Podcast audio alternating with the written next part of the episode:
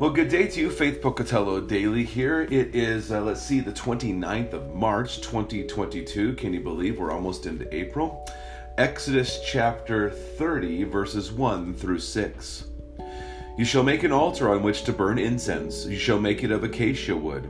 A cubit shall be its length, and a cubit its breadth. It shall be square, and two cubits shall be its height.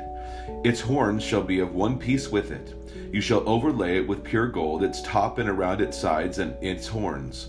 And you shall make a molding of gold around it, and you shall make two golden rings for it. Under its molding, on two opposite sides of it, you shall make them, and they shall be holders for poles with which to carry it.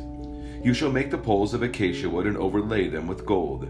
And you shall put it in front of the veil that is above the ark of the testimony, in front of the mercy seat that is above the testimony, where I will meet with you. So there's a couple things we need to understand. So this ark of testimony, ark holding a couple of things, the Ten Commandments, Aaron's rod, some manna. And so it was showing the promises of God that he was going to fulfill and that he was going to bless his people, but also this testimony is also right below the mercy seat. So the fulfillment, complete fulfillment of God's promises and his faithfulness to us is found in mercy, which he meets us in the person of Jesus Christ.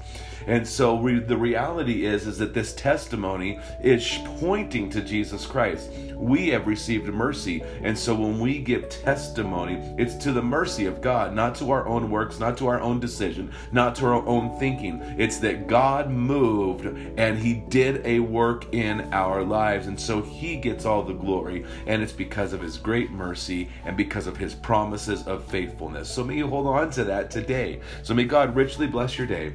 Enjoy Jesus, go and share life.